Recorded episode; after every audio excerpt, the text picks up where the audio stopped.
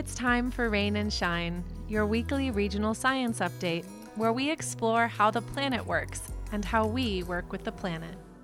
Last week on Rain and Shine, we explored pollution and ways in which we can take a fresh look on how we make things in order to seek out new possibilities for solving the problem of pollution before it starts.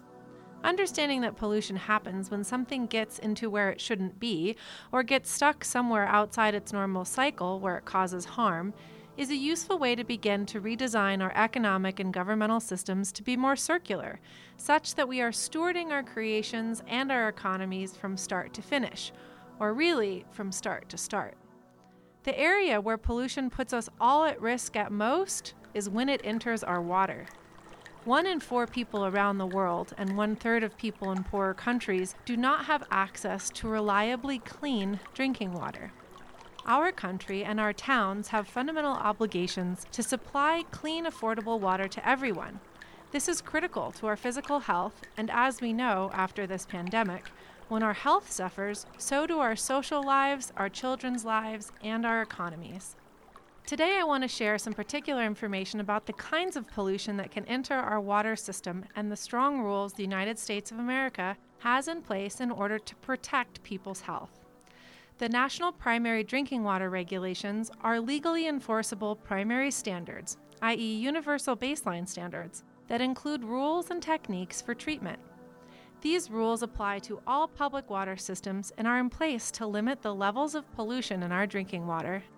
The United States government sets legal limits for 90 kinds of pollution in efforts to keep our drinking water safe. We're going to go through these.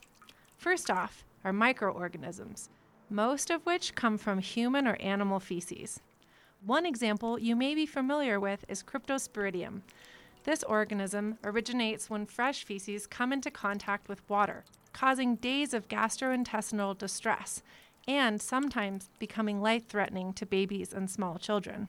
There are chemicals which are added to the water to disinfect or treat the microorganisms. These include bromate, chlorine, and lots of variations on chlorine which, when over added, can cause anemia and chronic inflammation of mucous membranes in our eyes, nose, and throats.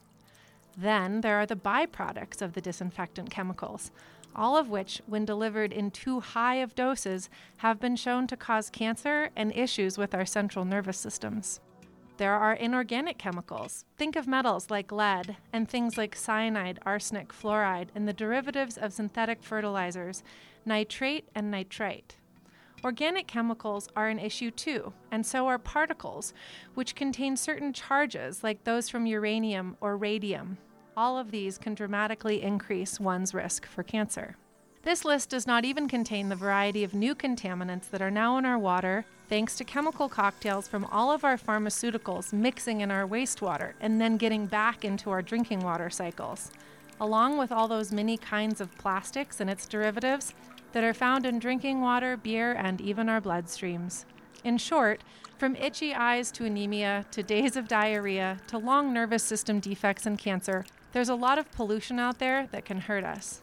However, modern water treatment systems that are well run and achieve the baselines set by the National Primary Drinking Water Regulations work to manage and virtually eliminate all of these risks.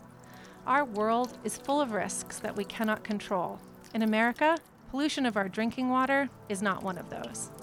You can find the entire list of pollutants and chemicals regulated by the National Primary Drinking Water Standards at epa.gov slash groundwater and drinking water. You've been listening to Rain and Shine, a production of the Learning Council, produced by Corey Stanton and written and narrated by me, Calla Rose Ostrander. To submit your nature and science questions, email us at rainshineweekly at gmail.com or visit our Facebook page. And thanks for listening.